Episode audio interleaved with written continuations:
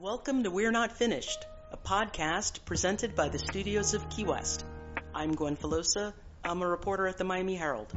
The studios is a leading art institution in South Florida. It's located downtown at 533 Eaton Street. For a list of events and more programming like this, go to tskw.org. Steve Turtell, thanks for joining me. Pleasure to be here. You are in the great city of New York. Most of my life. Yeah, you're a New Yorker, uh, but you, I met you in Key West, and you, you met me in Key West. One of the two most delightful winters of my life ever. When I spent my winters down there, which I would love to do again if I can ever afford two rents. I was able to do the two winters down there because I sublet my very cheap New York apartment, and once I sublet the apartment, it's cheaper to stay in Key West than it was to stay in New York. Oh, okay, okay. Yeah. And had you been here before? I had been there once in um, a month before I decided to come down for the winter. Um, I had I'm when I travel, I often travel alone, and so anytime they say at an airport, you know, anyone willing to delay their flight to, my hand goes up. Yes, absolutely. So I, I have flown free of charge to Seattle, Chicago, um, Key West, all free because I'm willing to delay my flight because they've overbooked. That's that's. So uh, I had a trip to Key West, you know, and I went down and I thought, you know, I'd love to spend the winter here, and I was. um it was it was my last day there actually. I was down there for a week and I had a B and B somewhere down near um uh, at the end of Duval, um, not at, not at the Sunset end, at the other end. Um, and I went in. I was walking around, and I went into the Tennessee Williams house on I forget what street it is. And I asked the woman behind the counter, you know, is there anything like a roommate service here in Key West? And she said, no, but that's a great idea. And she said, why? I said, well, I'd love to spend the winter here, but you know, I don't think I can afford the rentals for a whole house. And she said, you know, I know someone who you might want to talk to. and she made a phone call, and sure enough, there was this house that was like the Key West equivalent of Barbary Lane in um, Tales of the City. And I went and I saw Richard, um, and he said, "Yeah, we have a room for rent. Um, come over and look at it." I did, and I I said, "I'll give you the money for it right now." I have the cash on me. And the next thing you know, I was coming back on December 1st for, um, it was Veterans Day. I was, it, it was Veterans Day that I saw the house. And I was down there, you know, from December through April. That how you found that rental is such a Key West story. By exactly, yeah. I mean, it was Very just purely by accident. Yeah. I'll just ask. And it, right, exactly. That happened. Now you're you're a poet. Your collection of heroes and householders.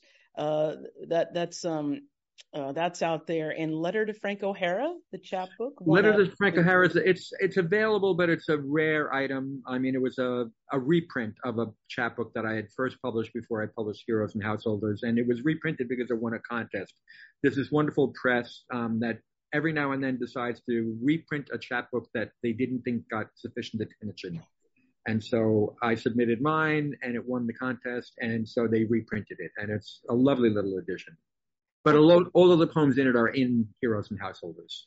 Oh, okay, great, great, great. Because tell me about the the the poetry, uh, the poems in Heroes and Householders. I love poetry, and when I read work like yourself and, and other poets, I always think, well, I could do that. No, I totally can't, Steve. There, there's rules. There's, oh well, you might be able to. You, the thing work. is, people don't realize um, how many bad poems you have to write to, before you write a good one. Um, even when you've already written a good one. Mm-hmm. I mean, the, the final poem in the book, Heroes and Householders, is called Pairs. And I wrote that poem. It, it's the rare poem that I wrote in one sitting. Just, I sat down at my desk and boom, beginning to end without many changes.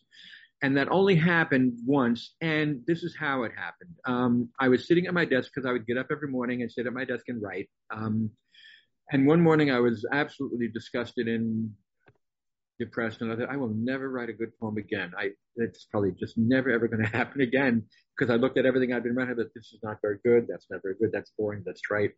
And I knew that W.H. Auden had once said that every time he wrote a good poem, he felt like he would never write another good one again. And I thought, well, that's encouraging. I mean, if a great poet says that, that's, thanks.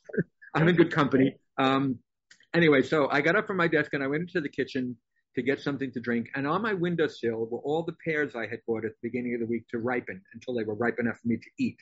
And they were sitting in the sunlight on this blue terry cloth towel at the windowsill, and they were beautiful. The light was hitting them in just the right way, and they were the most beautiful things. And pears are my favorite fruit. They are absolutely my favorite fruit of all. Um, and I looked at them and I thought, oh my God, they're gorgeous. And I just thought about my relationship with pears. And I went down, I went back to my desk, sat down, and wrote a poem about pears. And that was it. that's how that. that poem got written. Yeah.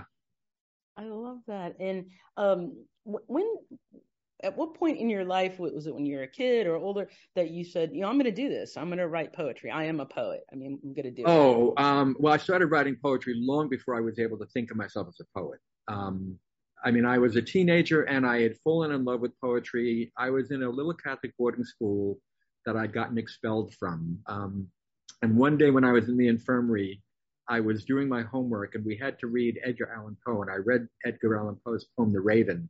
And I loved it so much that I, while I was in the sick room, because I was there for about three or four days with a really bad flu, I memorized the poem.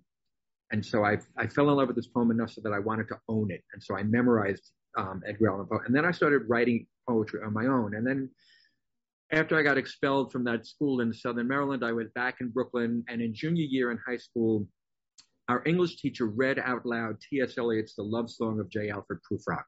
Mm. And up until then, I had been aiming for um, a career in the sciences. I was entering science fairs and winning them, and entering math contests and proposing things that you know would get me top prize in the event. And but he read this poem, and I thought, what was that? Wow. and I fell in love. I, I, was the second poem I memorized, um, was the love song of J. Alfred Prufrock.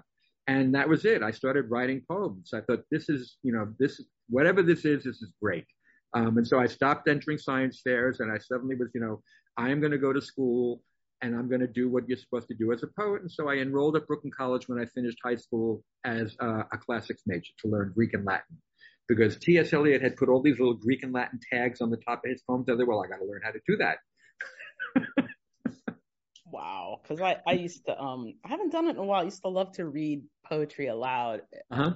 out loud. And it just, and when I've seen poets read, it's, it's so powerful.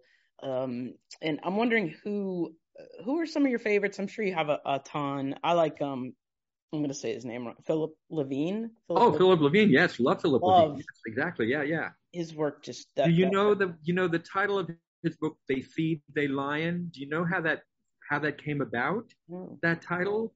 Um, it really, if you were to translate it into standard American speech, it's it's actually African American dialect. Um, they feed their lions. Um, really, so that title really means they feed their lions. Um, and but in, but it, instead it comes out they feed they lion. Um, anyway, he writes about work, which is what I love. I mean, he writes about his work life, and he writes about ordinary working people, um, which is what he comes from as as do I. My father was a bartender for most of my childhood. My mother worked as a file clerk in law firms. Um, so was a working class background. My father's um, jobs were very ordinary, and my classmates' jobs were very ordinary. You know, they were longshoremen or bartenders or bus drivers or you know, countermen in diners and things like that. If anyone had an exotic job, it was really unusual. Like my friend Jack Grogan, his mother was um, a shoe model because she had gorgeous feet and hands, and so she I was a hand and shoe model. And so Rose Grogan was famous because she was the most glamorous person in the neighborhood. I love her. yeah. She was doing well. Now you also have, uh, write about your work. You have had uh, at least 50 jobs in. Yeah, if you would count up every single work, individual workplace I've ever been in to do something to earn money, it would probably be close to a 100. Because um, even when I was an office temp, I mean, you know, after I finished my 10 year stint pretty much as a baker in my 20s, having burnt out on working in kitchens, because um, you work like a galley slave in kitchens. I mean, it's just, you know, people think it's fun and glamorous to say you were a baker, but you know, lifting 100 pound sacks of flour and 50 pound blocks of butter and 80 quart mixing bowls is work. It's really yes, labor. so you're really, you're really tired of it at the end. Um, so when I started working in offices, I mean, I would work as a word processor because I learned how to type pretty well in high school. And I got to, once you got word processors out there and you could not worry about mistakes, my speed got up to 150 words a minute. Um, and so you could work all over the city. And so, I mean, I remember one week I worked in five different offices in a week, you know, because it was a day, one day job. Someone was out sick. They called a temp agency. Can you go here today? Can you go there today? Can you go there? And, you know, it got to the point where I'd worked on five different word processing systems within that week. And I, I simply began to say, have you, can you work on this one? I would say yes. Because even if I'd never seen it before, I thought someone there will show me the most basic things that I need to know and I'll get through the day. Um, so like that, you know, that's, it was working in jobs like that that I came up with my life motto, which is dive in, don't drown. I like it. I like it. But you are working on 50 jobs in 50 years. But yeah. Were, the jobs like you just described temp work, which of course was it by design that you had? Oh no no no! In fact, that's actually the um that's actually I'm I'm now resuming work on it after a hiatus of a few years because I I got stuck and there's a long complicated reason for that. But essentially, I had to redo my motivation as a writer. Um, I sort of run out of steam, and it took me a while to figure out why. And um, you know, when you're young, you have whatever it is that's motivating you to do things. And when I was young, a lot of it was, I'm going to show you. You know, wait till you see. I'll get, I'll, you know, you're going to put me down. I'll get back at you. And, um, you know, that died. It just completely died. and there was another, well, all right, well, what else am I going to go on other than that? And so it was like a kind of regeneration, which I think artists need to do periodically. They need some downtime. And so I had been working on this project off and on for years, and I thought, all right, let's put it aside and see how we come out it come out again. And I've picked it up again. Um, and I can now see exactly how the story goes as a story rather than as a collection of individual tales, job by job by job. I now see how they fit together um, and oh. why there is a pattern and why this happened and that happened and why I responded this way and that way to various, you know, events in my life, various crises, various events, various, you know, challenges, whatever. Um, so I can now incorporate all that in because, I mean, I'm 71 years old um, and still figuring things out. And I had lunch last week with my oldest friend, as in oldest in age. He's 98 and he's a poet. His name is Edward Field, and he he was my mentor as a poet when I was first, you know, beginning to write poetry in my late teens, and was beginning to meet other writers. Um, and so we had lunch last week, and he said the most wonderful thing to me. He said, "You know, I'm still trying to figure out how to live." Um, mm. all right, Edward, thank you, thank you, thank you. That helps me enormously. I mean, you're, you're 27 years ahead of me. and you're still trying to figure it out. I love him though because it's sort of um it didn't feel like he had to come up with an answer and uh, no no no and you know, being honest he's had he's had quite the life i mean you know he was a bomber in world war ii um was shot down in the in the atlantic ocean you know survived um with other people on a life raft for for, for days before being rescued um you know, he's had a life um Uh, but but um, I have to ask. I'm just going to be pry. That's my sure. job. Pry. I mean, did you get you know asked to leave a lot, or or were you just you were just frustrated? Oh no no no no. I mean, I was you know no, I did. Um, you weren't fired all the time. I, I, I was. I've been fired once for cause. Um, actually, no, actually twice for cause. Um, mm-hmm. um, you know, I was I was a very angry young man. Um, you know, I came out early. I came out at the age of 14 in 1965 in a Catholic boarding school. That did not go over well. I got expelled. The person who was bullying me did not. Um, mm. You know, and so the next thing you know, I'm off to the races. You know, I get sent back to Brooklyn, and I'm off to the races, and I'm joining the Gay Liberation Front, and I'm helping found gay people to Brooklyn College, and I am an angry young man. And you know, I describe my 20s and 30s as the longest, loudest "fuck you" to the entire world that I am able to deliver. Um, and, you know, I was angry. And so it, it came out often in inappropriate ways, you know, when I was younger and I just had no control over it. So I was a baker in this bakery in Park Slope, Brooklyn, and, you know, they just had enough. Um, so there. The other time, um, I would, in between baking jobs, I would do odd things. Like I was doing theatrical lighting, and I even studied that for a while at Brooklyn College after I, you know, went back for my second attempt at a BA. Um, and I was working for Brooklyn Academy of Music because this guy um, hired me knowing that I had worked for Charles Ludlam's ridiculous theatrical company as the house electrician. And I got there and I knew within minutes that I was out of my league.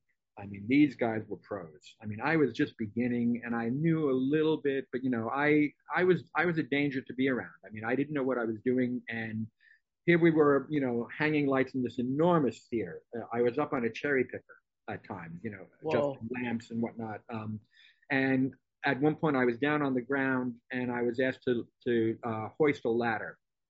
I'm, I don't know what I'm doing. I tried to hoist the ladder while it was fully extended. It was an extendable ladder, and I made the mistake of trying to hoist the whole thing up without collapsing it first, and I lost my grip on it, and it started falling towards the stage, and I froze. And I didn't shout, "Look out!" or whatever. And fortunately, it landed on a um, a cable, which stopped it from hitting the stage or anybody on the stage. And very sensible, they came over and said, uh, we think it's best if you leave. and you were like, me too. Yeah, exactly. No right. argument. That is scary. no argument. I'm I'm clearly not. I don't belong here. I'm that sorry. is a scary story that I don't want to think about now. It's a theater, right. theater is theater is pain. Right. Um, but other than that, I mean, you know, jobs would end. Um, you know, businesses would close. Um, a lot of them were temp jobs, or I decide I needed to go do something else. Um, you know, I was working in my 30s in law firms mostly, and you know, before I went back to school, and you know, I, another job would come up that seemed better, and I could make more money and even walk to work. So I would take that, and that turned out to be a disaster. So I left that job and had to go find another one. Or you know, um, I went back to school, and you know, this new job wouldn't accommodate my schedule with classes, and you know, I had to go find a job that would. So I left that job and took things like that. Um, my life began to have a regular, solid pattern where I did something for five and 10 years at a time. Mm. Um, only once I finished school, like I, when I went back to school, I took a year off after getting the BA. My BA took me 25 years from beginning to end. Long story, won't get into it. But I took a year off, went to graduate school, got an MFA in poetry. Um, Allen Ginsberg was my tutor for the last year of his life. So I would go over to his apartment once wow. a week with my new poems. Oh, that was extraordinary. Yeah and I was teaching at Brooklyn College at the same time. So I taught for four years, and then I lucked out, um, and I landed accidentally in a museum career in museum administration. And so after after I left Brooklyn College, I was director of public programs at three New York City history museums in a row. And Museum World is a peculiar little place because um, the salaries are very low, because a lot of people are working for lunch money. You know, they've got money, they've got trust funds, and so oh, they don't need they don't need the money but this is the work they want to do. You know, if you're someone like me, you need the money. Um, and so the only way to get more money is to go to another job. And so after three years at the Museum of the City of New York, I got hired away by the South Street Seaport Museum and got a jump up in my salary enough to make it really, really worth my while. And then a year after that, um, without my looking for it, another job came calling at the New York Historical Society. And so I, that was another big jump up and I needed it. And so I, you know, after only one year at South Street, I went up to the New York Historical Society and was there for two and a half years. And then that began, that began a really interesting period in my life when I was laid off three times in eight years. Oh my. I'm now, I'm now 55 years old. I'm at the top of my field. Um, I've got a killer resume and I'm suddenly laid off by the new management at the New York Historical Society. Um, and I'm looking for a job and I sent out 150 resumes all across the country, and I got three replies, one interview, and no offers. And I thought, okay, all right, let's figure something else out. And so I, you know, I ended up in fundraising um, for a nonprofit, and I was there for five years, three as a freelancer, and you know, two as a full time they went through the financial crisis and a lot of their donors were um, ripped off by Bernie Madoff. So bye bye me. Um, oh my gosh. Then, you know, I'm unemployed again. Um, and the next thing I know, I'm working for SAGE, um, Senior Action in the Gay Environment in their fundraising department.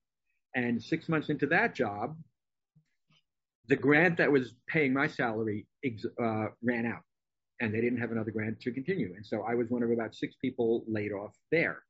And that was the last official job that I ever had because um, I was now 62 and all my savings, you know, all of these various things were, were, you know, depleted. I mean, I had to cash out things, at, you know, to go to graduate school and blah, blah, blah. And uh, so I started collecting unemployment. but even still, I was able during that period to go down to Key West. no, I'm glad because we, we met. wanted to ask you about. I guess you know, I'm getting a. I'm I'm 50 now, and okay. I'm thinking about work. And I I grew up. I, as soon as I figured out they'd give you money to do things, like I was cleaning my mom's office, or I was. Right. Um, I I started getting jobs, and I worked. I worked like 30 hours a week in high school. It's crazy, but I liked. I was like, oh, I get money, and I can I can buy this and that. Right. I really liked work. It gave me something to do. I was totally closeted, so work was awesome. Right. Um, and and then I've always been independent. My parents are really hardworking people who who did really well, came from nothing, did well. But as as I'm getting a little older, I'm like, did I buy the lie that just work hard and earn and that that's your work was my identity right right for a long time what do you think about all that i mean well i've always chosen time over money um, always um, and work is not my identity i mean i'm a writer and i've very rarely made enough money from writing to justify doing it as you know full time but um, i wanted to do it anyway um, so but if looking back, if I had, if I could have done anything differently, it would have been to put something aside that no matter what, no matter how disastrous it was, go work at McDonald's rather than touch it. Just put something aside. Even if I had done that starting at age 50, I would not have had some of the more difficult periods financially that I've had. Because it can be, you know, uh, I, I've never minded being poor.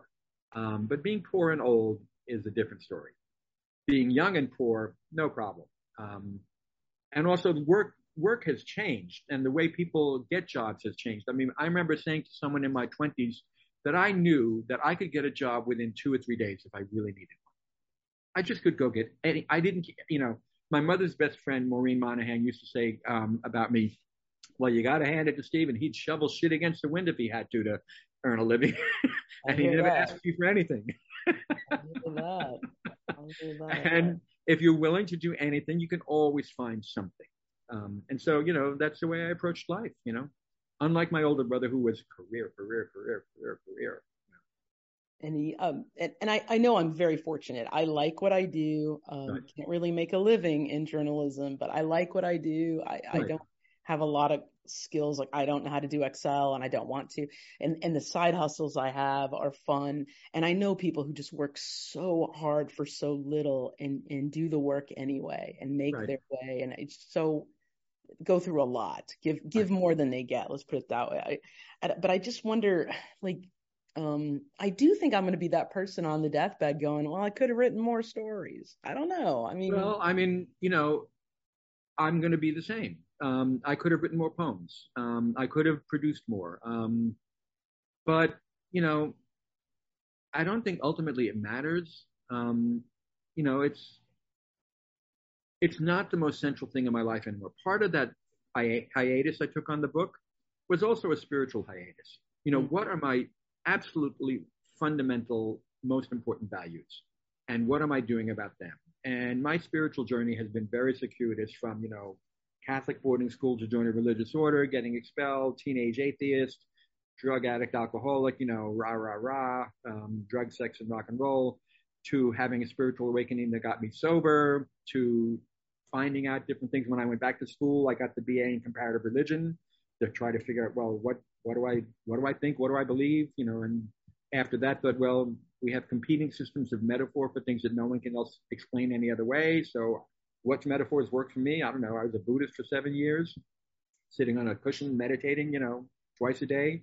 That led me back to Christianity because those are my roots. And it was like, you know, it was like meditating like that watered my roots. Oh, and they, that. they started growing again and they were Christian roots. It's like, you know, okay, well, I can't really become a Buddhist. I mean, the language that really speaks to me is the language I grew up with. I can't pick a new a new vocabulary when this one is already embedded so deep within me. And I went looking in my tradition for ways to find it to make it work for me, and I and I, I have. So I, um, the church where the Gay Liberation Front met, um, the Church of the Holy Apostles, is my home church. Um, and it's Episcopalian, and I became an Episcopalian. I'm on the vestry, and I love my church, and I love it because one of our main concerns is that we run the largest emergency food program in New York City and state, and the second largest in the country. Yeah. And we, during the pandemic, fed over a million people a year. Oh my gosh, that's yeah. so. So, and you know, that's where my values in there are, are aligned completely. And you know, so I wanted to pay more attention to my spiritual life than my professional life for a while. And so now that I've got that, I can think more about my professional life again. That's great. And, and again, no no real complaints because I I know that I made choices. I chose work over other things, and I uh, and and you know I I've gotten to do things I never thought I could do. I'm very lucky right. in papers. Yeah. And uh, but I just wonder sometimes because I'll I'll meet someone because it's Key West and some sometimes you meet people and they're just like I just travel and then I come here and make money and I'm like that's smart. Right. But maybe it's not for me. I don't know. Like right. I just wonder uh, the choices we all make because of um, everyone's got to work at you know for even if you're wealthy, you kind of have to do something. Something, right? Yeah. Otherwise, you go crazy. Yeah. Yeah. Be nuts. And wanted to ask real. I'm kind of run. I'm keeping you a little late, but uh, it's okay.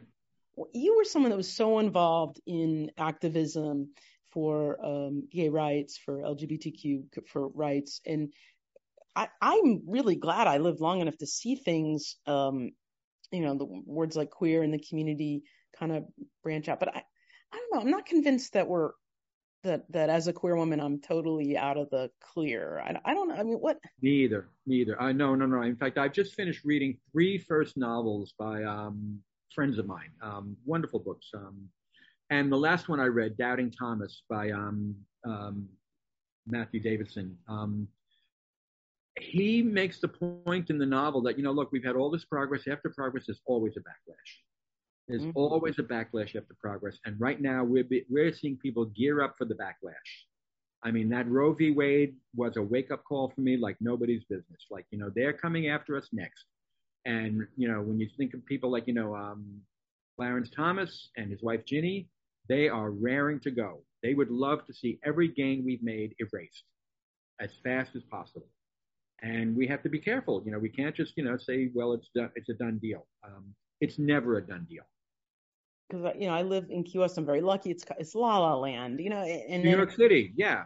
Yeah. Hey. Then I'll be reminded, and I'll think, I'll think, yeah, y'all did the footwork. You did amazing work for for my generation. But I'm still, I don't know. A lot of people hate the gays still, and there's a lot of anger and and I, uh, my my theory is that these people that are so crazy angry about me uh, that all they think about is the sex. And I'm like, you know, they they just think of the well, you do do different sex stuff. Is right, that right. you think I'm? Why are they so angry? I'm not. Oh, I don't think. I, I, think you're just a convenient target. We're just a convenient target. Um, if it wasn't us, it would be someone else. Mm. Um, people who are that up in arms are afraid.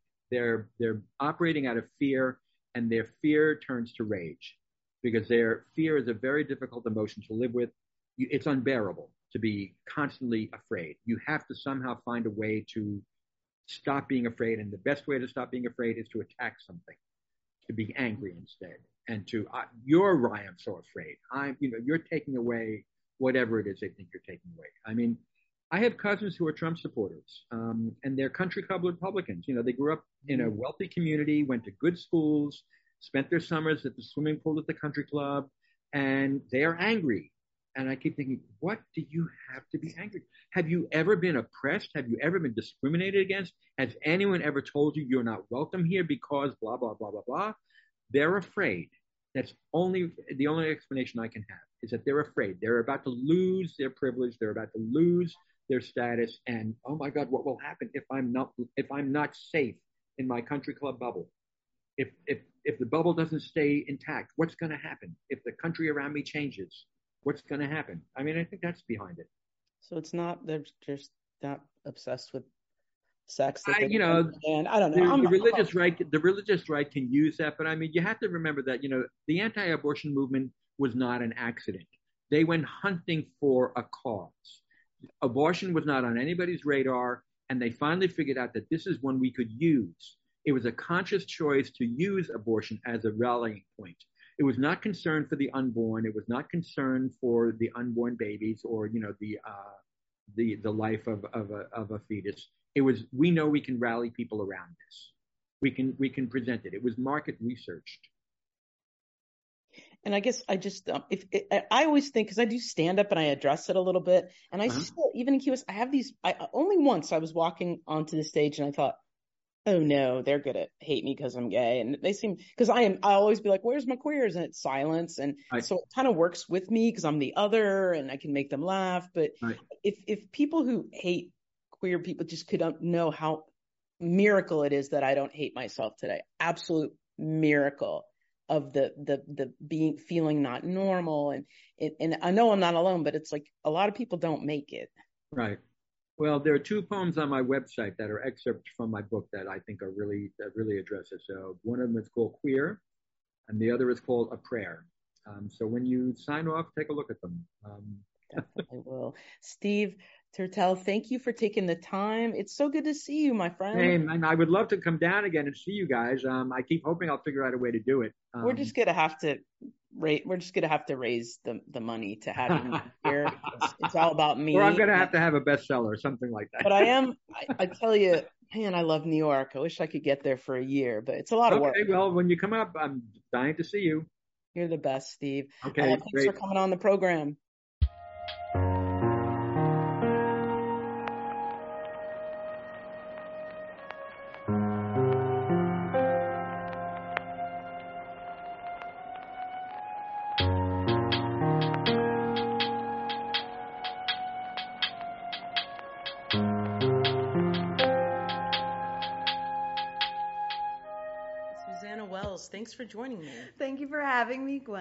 I appreciate you coming on. Uh, you have been in Key West for uh, quite a while. You you have theater um, credits galore, I do. and you're an actor. You're also a designer. But I saw you first at uh, in Avenue Q at the Waterfront Playhouse, and you I were that. amazing. Thank you. And uh, that, what a fun show! that was a that was a special performance. We got to do it twice. It was. Um, I'm really Two glad I- consecutive I, I, went and. Me too. Um, and you were recently in Hurricane Diane at the Red Barn Theater. yes, wonderful production. But quite some heavy hitters up there on stage with y'all. That was like a beautiful, yeah, that was a wonderful cast. Um, I thought it was beautifully cast, and everyone was right for their role, and it was just we all worked so well together. Now, um, how did you get started down here? Uh, you studied um, theater type stuff, I right? did, Okay. yeah, and I grew up doing it. So my parents fostered that. I mean, they encouraged it in all of us. I have uh, two other brothers, and well, with two other brothers with my mother, and then I have a third brother with my dad. But anyway, um, but they grew up performing as well, and so they encouraged that in us, which was nice to be artists. And so I've been performing my whole life, which I love. And then coming down here, I'm I'm approaching my 10 year anniversary. I've been here 11. Ah, That means I was here before you ruined it. you and your you and your other transplants. stop! No, Oh, okay. I think we I was here get when it was the real Key West. oh come You on! came one year, later, and I it was- ruined it. No, you didn't ruin it, but you didn't get to see the real Key. No, okay. ten year mark. Um, you came here from I came here from Washington D.C. DC. Oh Yeah. wow, that's a little bit of a change. Everything's a change, but that's a big change. It's true. That felt like a, That's a big. culture shock. Yeah, the community is so different. The climate, the pace, all of it. It was quite the change, but I enjoyed. I welcomed it. I liked it. Um, but yes, I was here. I think I was here for about a year before I was able to audition for my first show, and that was with Theater XP, which was a theater company kind of started and run by Bob Bowersox at the time. Okay. Yeah, and that was my first production, I believe. Do you remember what? I mean, That was Who's Afraid of Virginia Woolf. oh my God, that's my favorite play, and it's so, so wild. Did you play the teacher woman, the young? The woman? yeah, honey, yeah. She's oh honey, that is such a difficult role. I, I don't know. I love that play. I love oh Albee, and I I love that, but it is so difficult. In in there's a lot going on, There's this characters, all of them are so tragic, kind of. and and the the yeah. intensity, but also there's so many lines. I know, yeah. And there's a lot going on, and that was directed by Rebecca Tomlinson, and she was she was beautiful. She was brilliant for that. What a that, what a way to trial by fire to get your I know, but I was thrilled for the opportunity to get in, and then I just made lots of friends, and it kept going from there, which I'm grateful for. what um what what do you like most about what's what's different when it comes to the theater community here and arts communities elsewhere that where you've lived? Mm. And what are the big things that stand out about Key West? I think one of the things that makes Key West so special is that if you are an artist or you want to be an artist in any and working in any within any medium, I think Key West is the perfect place to put something out there, to try something, to try something you've never done before, to put to put a work out, to have it workshopped. Um, I feel like Key West is a very welcoming community, and I think it's um, they they celebrate that creativity in someone in a way that like I don't know maybe maybe take feedback with a grain of salt sometimes because everyone's so encouraging. I was thinking that it's hard to sometimes get real, honest feedback. But I think that there are people who are willing to give you some constructive criticism Correct, as well. But, but, but I think what you were getting at was the the people here celebrate art and yeah. celebrate action, people taking action. I never thought I could do stand up. And, yeah, and I had this opportunity like... here and, and, and people are so, you know, generous with uh, the stage time, but with their, um, you know, support. They want to help. Yeah. And you're like thriving. You're doing Thank so you. well. I don't know anyone here that isn't doing some kind of art, even though yeah. they have a day job or they do they're you know painting, photography, uh, dance. I, I, don't know. A lot yeah. of writing, um, comedy, but uh, somehow making making stuff out of leaves. Yeah. I don't know. Yeah. You, you see. Uh, we should make more things out of leaves. Leaves are. Let's do that together. Can we laminate them? Or that's yeah, not... let's laminate. We can also just get clear contact paper and if we don't have a laminating machine and we could just, you know, make arts and crafts, we can flatten them within books and then this reminds me of vacation bible school. Um me too.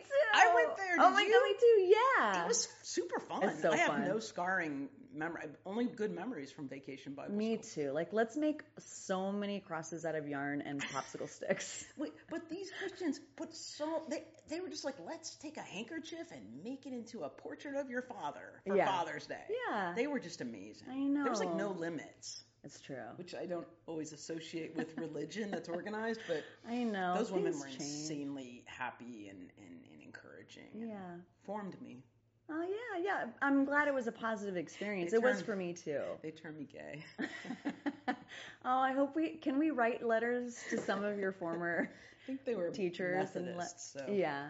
They, Uh, they would appreciate the message. But I guess people here are just so encouraging because they've done it too. Yeah. And I yeah, I think that this place draws artists, but even people that have lived here and they're doing other things. Correct. I feel like th- they see opportunity here. Oh, like like someone who wants to become a sailor or um, That. like a hula hoop person. That's a big thing down Sure, here. Sure, I know. We have a friend that is living out his dream as a performer, a busker, a, a circus yeah. performer. Well, he juggles fire, right? I He's know. pretty good, but yeah, he's now as a busker. yeah, That's an extraordinary story too, because it's sort of that person is a professional, has plenty going Yeah, on, and now all of a sudden it's like I want to I want to perform out there. yeah, I know. And a lot of people, musicians, act. A lot of people do earn a living through art. That's true. um, so it is a. That's a, encouraging. And it's such a small town, but there's so much going on. It's true. It's actually, in, even in season, it's almost impossible. It, there's almost so much to go around. There's almost too much to consume. We can't make every event. You can't make it. And, and again, small Unfortunately. town, so much going on. Oh, most of it is top notch, Mhm. and I take it for granted because I, I think, um, you know, this is this is there's a lot going on here. I think I do too. Some heavy hitters. Yeah. And, and little kids do stuff. I know. And um, the the high school has the con. Yeah, it's like this a lot of expression of, of art and creativity. And the high school drama club, like if there isn't a program within, let's say, a school system or uh, people make it, they like make it possible. So I think And- that's and- pretty incredible. That's a great way to describe Key West, sort of Yeah. where if there are solution based Yeah. people. Even though we're limited with space and venues, resources, and cash. We make Um, it and cur cash. cash. I, Let's uh, gi- give our Venmo handles. Drop us some money. Ours are easy to figure out. Esther, you guys can find us if you want to, you know. So easy to find. Patrons. We're looking for patrons. Back when didn't they have patrons in like Europe and back in the day, like millions of years ago? I guess. Like, like artists being. Probably didn't have one. They have like sponsors. Yeah, just someone that goes, "Hey, you paint Vincent Van Gogh. I will endorse you, and I'll like buy you food and I love shelter." That. Gwen, would you like a meal? Yes. I would like to buy you something. I want soup and a chicken. basket of fruit. Like some chicken. Yeah. But um, tell me what some of your favorite moments on stage or at parties or what are moments that you're just like, oh, I couldn't get this in New York or anywhere other city. Oh God, that's a good question. I know there's a million, Dang. but give me a couple. I'm like, um, yeah, maybe there's meeting a million. Me. I can't think of many, but meeting me, meeting me, I meeting don't you know how we met. top on the list. I, I know I've known you, but I don't. How did we officially meet? I'm sure it was in some awkward introduction somewhere. I think I just sort of kind of pursued you in a in a normal way. Maybe in a normal way. Maybe I I, always thought knew you I wanted to- I knew mad at me. Everyone thinks that. I'm so shy. The other day I reached out to someone and she goes, "Oh my god, I thought you hated me," and I was like, "I'm shy." And people think I'm standoffish Yeah, or jerky. yeah. No, I don't think you're ever jerky. Here's the other thing. I look standoffish. I, I and I'm shy. I'm painfully shy. I try to remember that that there are many socially awkward people and quiet. Okay, I didn't say socially awkward. sorry, sorry, sorry. Okay. Shy, shy, Whoa, whoa, whoa! I'm shy and shy. full of fear and uh, uh, apparently justifiable fear. Okay, I only say socially I- awkward I'm- because of me. I'm. I'm also I delicate. Be. Delicate. I'm delicate. You are. my, my I forget that people are not always giving off what they're feeling inside or, or right. what they're capable Or they're of. projecting Or their own fears and insecurities onto. I'm socially surface. awkward, kinda. No, you're great. I'm like a reverse, like you're sweet and a neurotic, sort of like sweet way. I like I'm to think. charming in an ADHD way. Love it. Yeah, that's a great way to describe. A little bit of ADHD. How much do you think? Little? I don't know. A tiny bit, A- but I kind of believe that most people have a tiny A bit. of that. ladle? A ladle filled with ADHD? Like like Blender. a thimble full. You're lying. You're a ladle, a ladle. A ladle. Sure. Two two helpings. Yeah. But no, yeah. go, I'm sorry. What what what are some um, Gosh, moments? You know, moments like what? I don't know. Give like me a rap party or a moment on stage where something happened that wasn't supposed to, but it worked out. Oh my god. Well, there are things Take that there are things that like truly haven't happened to me. I don't know. No, I'm sure there are. And I just block them out. I block them out from my memory. But there are kind of amazing things that do happen. Like this is the beauty of live theater. Props, for example. Oh yeah, here's one. Avenue Q. So Jeremy Zoma, I was his right hander Okay. for many of the puppets, and then I also did, you know, like the Bad Idea Bears and stuff with him. you held the, the, the puppet Yeah. while they acted. Okay. So he so he's using his right and left hands within a puppet, and I am the puppet's right hand, and he's the left hand and the mouth, for example. So he and I would just like be connected at the hip. I'd have my left hand on the small of his sweaty back. Don't tell him I said that, um, because we're both sweaty. He does. It's I funny. He's how like, because it, it, it's like totally in in sequence. Yes, tandem. and then through rehearsals, like we become one person. Like I anticipate his movements. It's like a dance. Like if you've ever done ballroom dancing, you sort of. Oh, no, I, Yeah. I know I look like a ballroom dancer. Well, you have an elegance and a grace about you. But um, he. So there was one bit we were doing with um, one of the puppets, and it's like a top hat, and he was going to have it, and he was going to toss it with his left hand, and I was going to catch it with my right, which is the puppet's left hand and the puppet's right hand, right? And we like were rehearsing it. We did it a million times in front of the mirror, and I was like, dude, I'm not going to get it. I know that like yes, we're doing it in rehearsal, but like come show night, I am going to drop this hat. I just know it. okay. And maybe I, maybe I, that's it's obviously foreshadowing. No, I mean maybe I created that myself. Did you manifest? maybe I manifested. That's what I was no, you for. didn't. No, you didn't. But like, you know, we're doing it, we're doing it, nailing, nailing it, and just feeling really confident about it. And then that first preview, he tosses this hat, and then the hat lands on the floor, and I'm like, no. And it was just a very sinking moment. That's not a big deal. Of course, sometimes there are, you know, wine bottles that are supposed to be carried off and tossed, and they end up on the floor shattering, you know. So it wasn't like a wine bottle shattering on the theater floor, for example, but it was a moment that we never tried that hat toss again, long story short. Well, So that's just like, don't go beyond. Don't. I was getting a little too big for my britches. I think we got a little too weren't. confident there. I, I, It was a great idea in theory, but in practice, no one noticed. it. the odds are, yeah. You made it better. I mean, we did. We laughed, and I bent down to pick it up awkwardly, you know. What are some of your favorite shows and or characters, or when you think um, you've done? I mean, you've been in years worth of shows, right? Productions Yeah, yeah. Here and Dozens. in life, in life, yeah. but in QS dozens. in QS, dozens, yeah. easily. Um, what what Or are some of your favorite roles?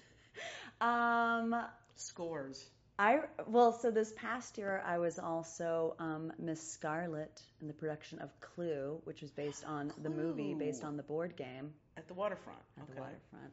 Um, and that was really fun, only because I grew up obsessed with that movie and the Oh, board game. The board game is really challenging, and um, Come I on, Gwen. don't think it's for children.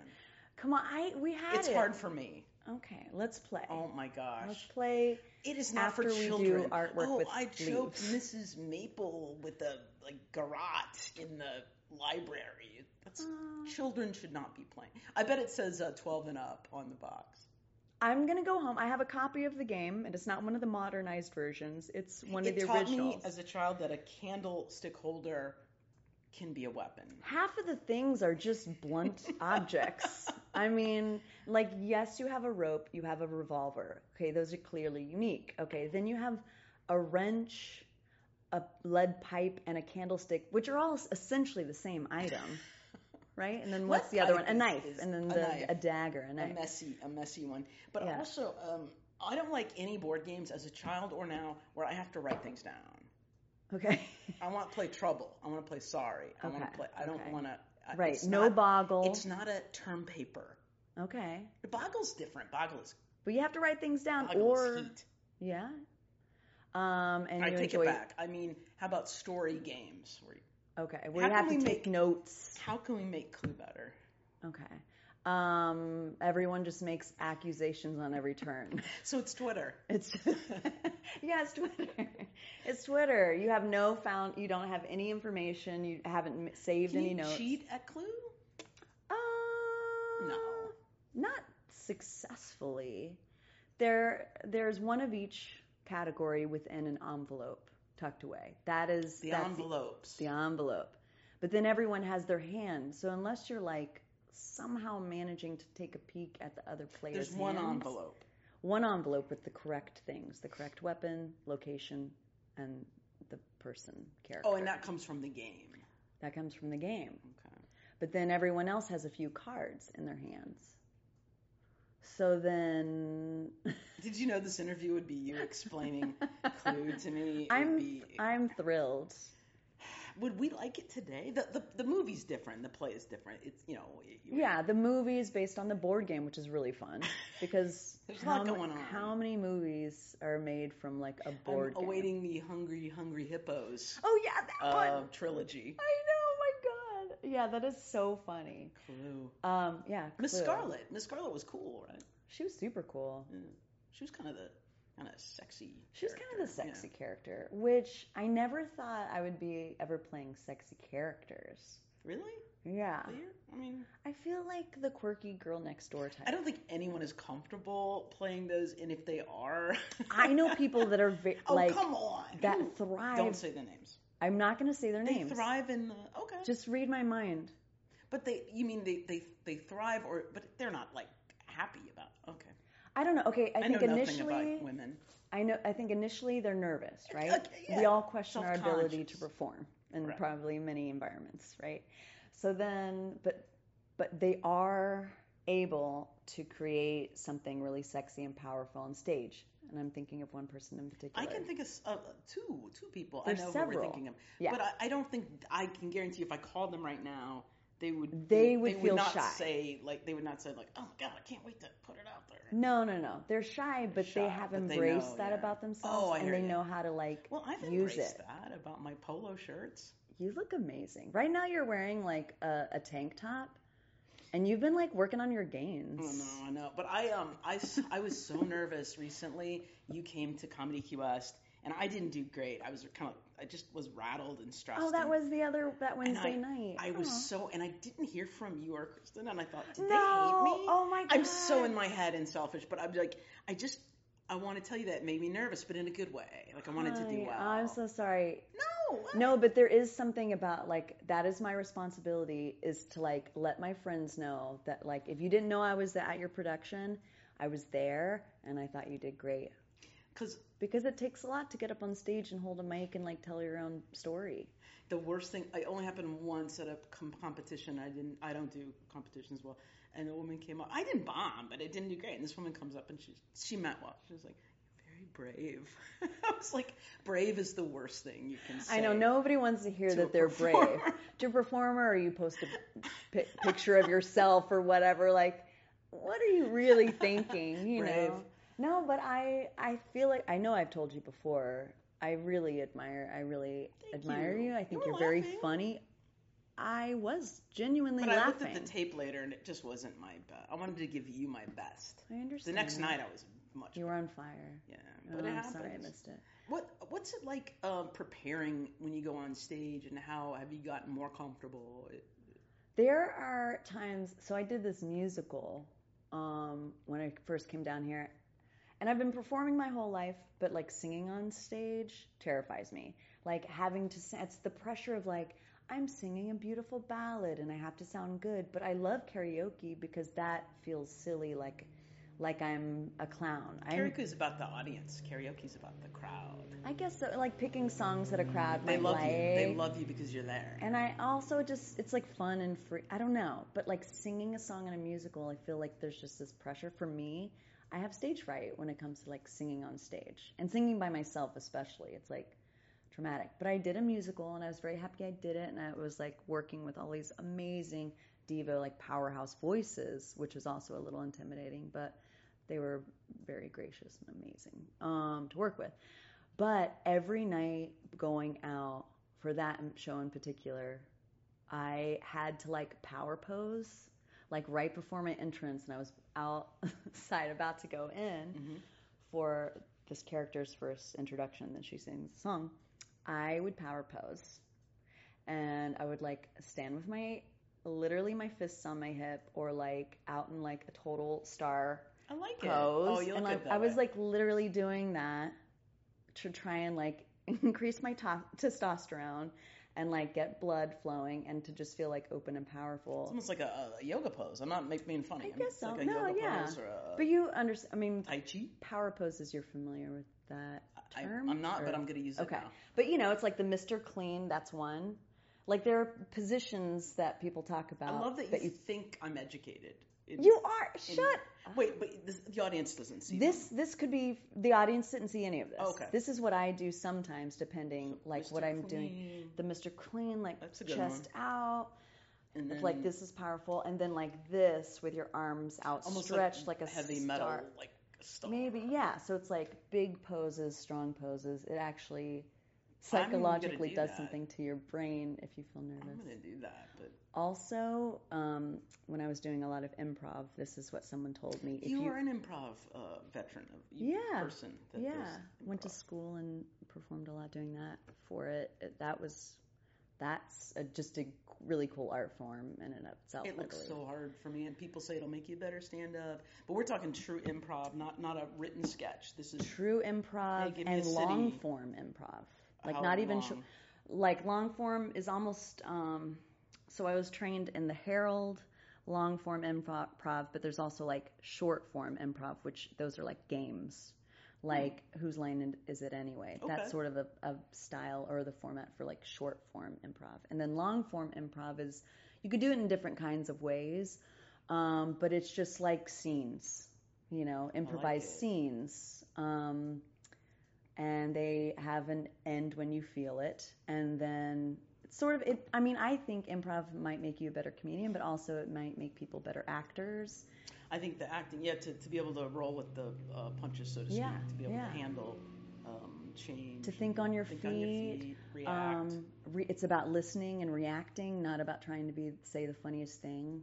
You know what I mean? It, sometimes it's just like listening and reacting. but I, I do think that I would, yeah, I would think that would make me uh, better, on, uh, just in, in general on stage. It's true, or any work environment. I feel uh, like you brought that up. Act, I took acting in college, acting 101 love it. and 102, so I know a lot. oh yeah, tell me what you remember. Tell Never me, been in a play. tell me one of your But- uh, takeaways. But we, you reminded me. Well, we learned a lot about making choices when you're on, when you're in a scene, making choices Yeah. of like I'm gonna be angry or think of this or I'm gonna turn. But Yeah. you, it's listening, isn't it? a lot of it is listening and um, it's listening and reacting right and then um, but it's nice to have like objectives in a scene like thinking about what do you want from that other character and how can you say what you're wanting to say to get them to do what you want I think I would be a good actor. right? Let's do it. Let's do some scenes. But there was what I was going to say is um, uh, someone said one of my teachers, I think maybe or performers I was working with said, if you can control your breath, you can control your fear. And I thought that was always I something love that, stuck with me. Yeah. You can control.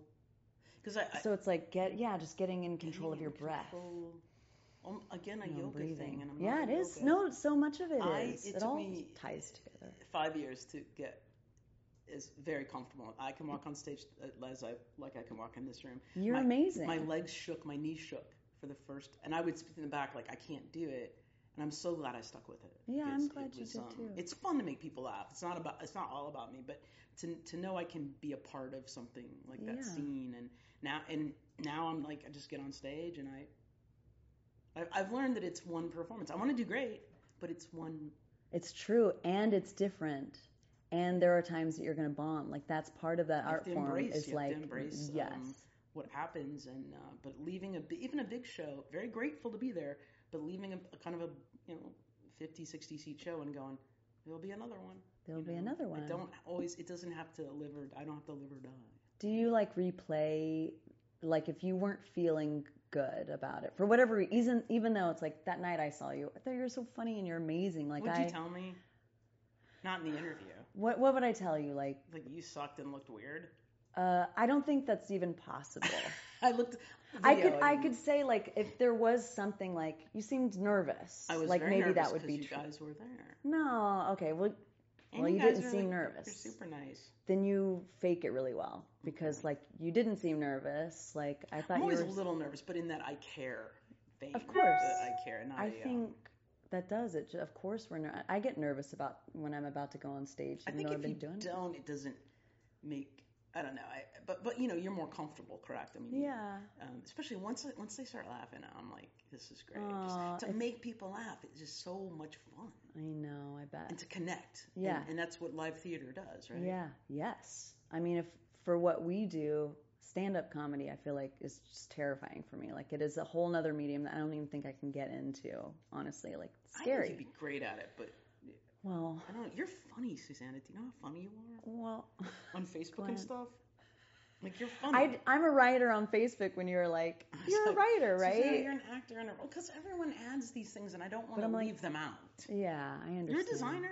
Yeah, I'm a designer. I do lots of things. I I like the ability to be creative and to have a variety of creative things, even if it's visual communication, like graphic design or web design, solving those puzzles. And I like telling stories. It's like another form of that. I feel like performing. Well, I have kept you way too long, but I, I think you you are just one of my favorite QS people. oh, you say that to are, all I do of not. your no, guests. I don't. Yeah, do I? do. Yeah. you- Well, I'm polite, but I don't. I don't it. make up. Uh, what, what is the word? Uh, I don't shower people with I appreciate false that. endearments. I appreciate that. think You don't have to with me. I think you bring a lot to Key West, and oh, you're very, very um, kind. talented. But you actually you're outgoing, and you you're you care about you know people. I do. Sometimes I can be a recluse. But what I'm learning lately is be. that around here there's so much socializing. I know. I don't think I want to be a recluse all the days. You like your solitude. I I would do. not call you a I recharge. I cocoon. I call love. it I hibernate on Friday nights Yeah. because it's the worst day for journalists. Is that what you're gonna do tonight? Probably I'm dog sitting and I'll chill and Yeah. uh, I'll probably go out and do comedy. But um, no, you. I'm just saying you have to calm down here or you'd be. That's true. This town can. That's the dark side of out. Key It West. can- yes. It can chew you up and spit you out. It can wear you. It can wear you down, and where you're like, "Whoa, I didn't know I was an alcoholic." Sometimes that's good. Uh, okay, we're gonna stop. Okay, But, uh, no. Thank you so much for coming on. Thank you for having me. I hope that um, you know, we'll hang out. Well, we have to do uh, crafts with leaves, and we also have to play a game of Clue. Clue. Who can we get to play with us? Oh my gosh. Everybody. Everyone. Go to two two bar and It's just bring it. maximum of six, but yeah, let's go. Six people. Yeah, there's six characters. I want to be the doctor guy who smokes a pipe. Ah, Professor Plum. Is it professor? That is you. What is he a professor of? Like He's nonsense? got a PhD and I think psychology maybe. Yeah. Um, but hey, I think you're you're one of my favorite people too. I just want to say that. Thank you. I have a lot of fun when I'm around you. That's what that's what the goal is. Cool. Gratitude and Cool. hijinks. Cool. I almost thought you were going to say hygiene, which is also important. I'm getting better. Stop. Thanks, Susannah. Thank you so much.